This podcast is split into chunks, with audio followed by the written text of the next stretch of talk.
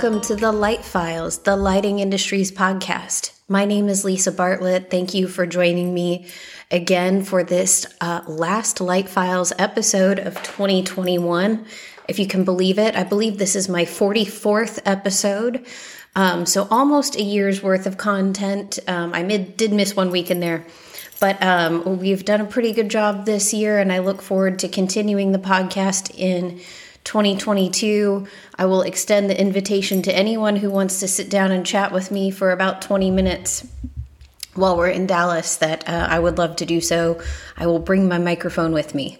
And if you're interested, I'd be happy to chat with you and uh, get your take on things in the lighting industry or even just your insight on how we ended up here and and where we might go as a professional group together. I think it's always really important to share those thoughts and ideas with one another. Um, if you don't already, please support the podcast, patreon.com slash lightfiles. Thank you so much to everyone who does support the podcast. I appreciate you all so much. You also get fun little gifts after several weeks of being a podcast supporter. So that's something to, to look forward to. Uh, nothing earth shattering, but just uh, little tokens to show uh, my appreciation of your support. So thank you so much. Um, and also follow the podcast um, at Light Files on Instagram and be sure to reach out to me with any feedback, content thoughts, tips, ideas, anything you want. Um, I'm always uh, love to hear your thoughts and ideas. So, as a part of, um, well, anyway, leading up to January Lightovation, I start hearing a bit more from people uh, throughout the industry, and then because of the uh, status of the virus uh, this January, this December, leading into January, I did hear from several people who uh, had heard rumors that um, the January Lightovation show might be uh, canceled or rescheduled. Um, I did sh- uh, request an update on that from the Lighting Showroom Association group, since that group is filled with not just uh, showroom members, but manufacturer members. I figured these are all people that are in the know. That's part of why I love the LSA, is because we have a whole network of people that we can ask questions of and get feedback on not just from a, like from a showroom perspective, but to hear the manufacturer's perspective and things like uh, Lightovation, where they're renters from the DMC, they're going to know way better than us reps and showrooms, uh, you know, scattered throughout the country. They're going to know way better than us the status of things going on at the market center and all signs point to uh, the show will go on and i'm excited about that i do hope that everyone is able to travel safely to market and there aren't too many canceled flights and i hope everyone um, remains safe and protected from the virus as much as you can be um, yeah, just weird times. And I know when I started this podcast, one of the first episodes was about COVID fatigue and when I recorded that back in, gosh, what would that have been? Uh, February or March of 2021, I really thought we were coming to the end of it, as we all did, I think um, you know, after about a year. Uh, but you know, what whatever that saying is about, uh, you know, we make plans and you know, God laughs or whatever. But um, I really thought we were coming to the end of it, but uh, apparently not. And I think we're all understanding that we're probably never going to be done with this. Um, so it's just trying to find ways to navigate and keep safe and to keep our businesses and the world running uh, while we try to constantly deal with this threat. It is just, I don't know, it's wild. I think about it sometimes, and it's just uh, to, to, think that this would have ever happened. I never would have imagined it. Um, and all of the little changes we've all had to make to navigate these times. It's been pretty interesting and I think instructive. I think we've all learned how much capacity our businesses have to grow and change and evolve. And I do have to say, for an independent lighting showroom, I think that was a really important message to receive that my business can evolve from what it always has been into something new and different for the future and still be successful. Um, and I'm still changing things up in our showroom and uh, working on new structures and new ways of doing business. And I know I would not have been pushed down this path if it wasn't for the pandemic. But honestly, without the pandemic, I don't know how long we would have even survived down the path we were on. Um, it has definitely had this restructuring effect um, that has been critically important to my business in a lot of ways. Um, it's scary. It's a little terrifying. I don't know that it's all going to pan out as wonderfully as I intend for it to or hope it does. But we're um, we're definitely headed down some new paths, and with a different sense of how a lighting showroom should operate and how our staff should act within that business. And I just find that to be um, really instructive and insightful and useful. It's just anyway. so For all the downsides of the pandemic, I just did just want to take a minute and uh, give some warm thought, positive energy, let's call it positive energy, for some of the upsides this has brought us in terms of thinking about different ways to act, different ways to meet our customers' needs.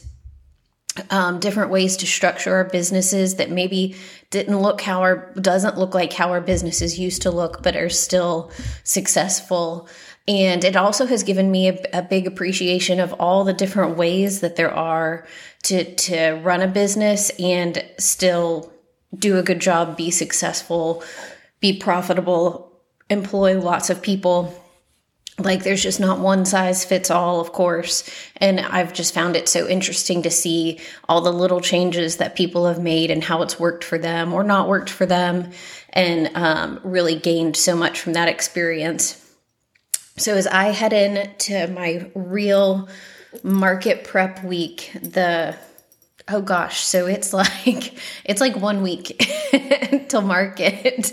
Uh, by the time uh, some of you listen to this, it'll be less than a week because you'll be getting on an airplane probably uh, Sunday after uh, New Year's. But um, just believe it or not, it's already here. So um, as I really buckle down for my market prep this week, my staff has been giving a lot of thought to displays that they want.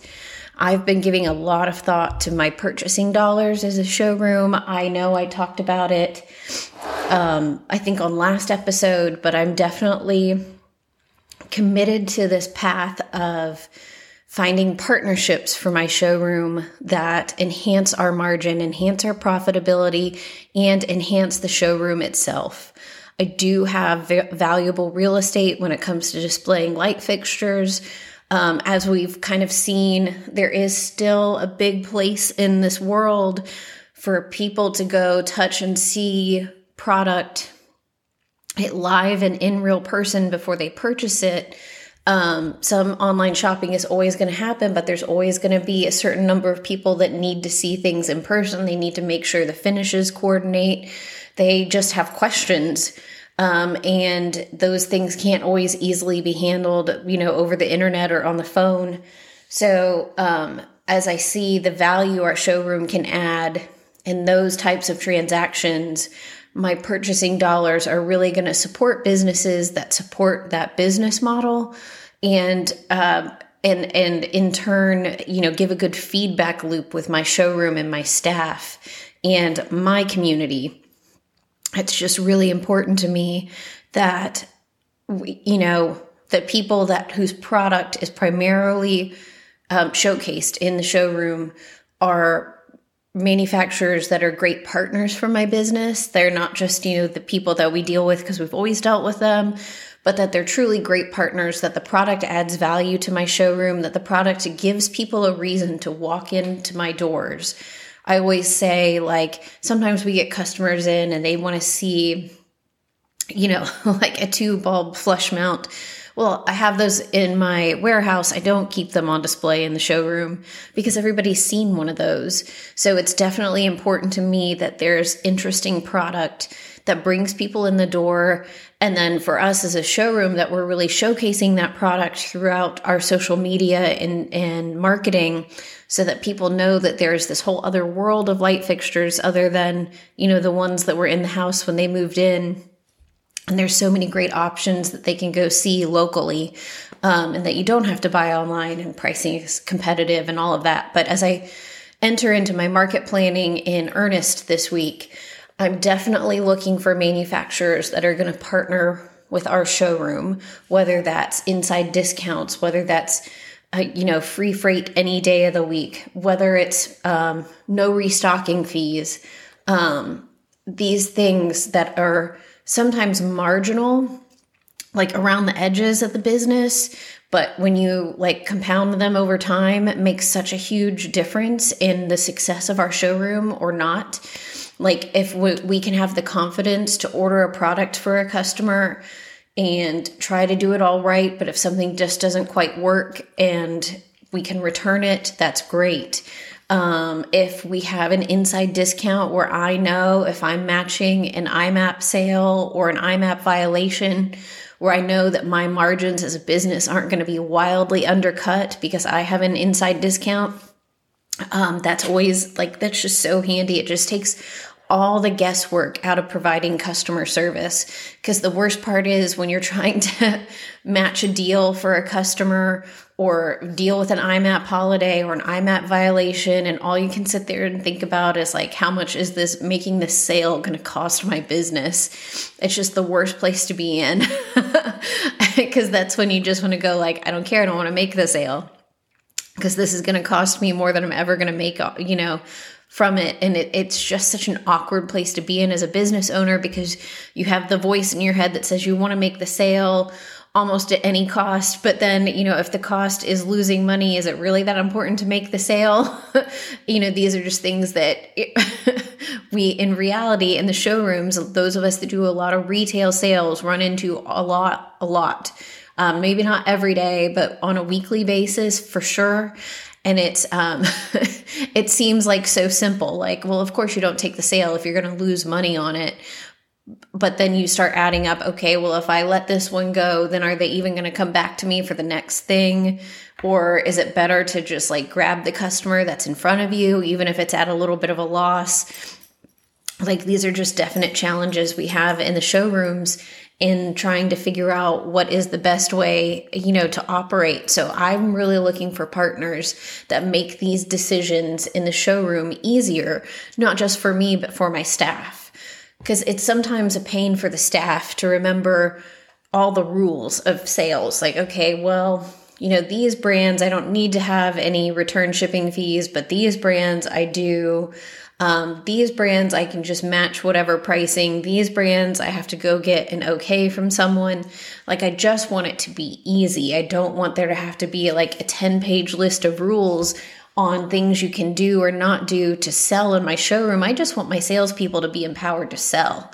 I don't want them to have to stress out over all these details. So, whatever degree that I can manage all the details uh, for them in my negotiations with manufacturers at market, that's absolutely what I'm going to try to do.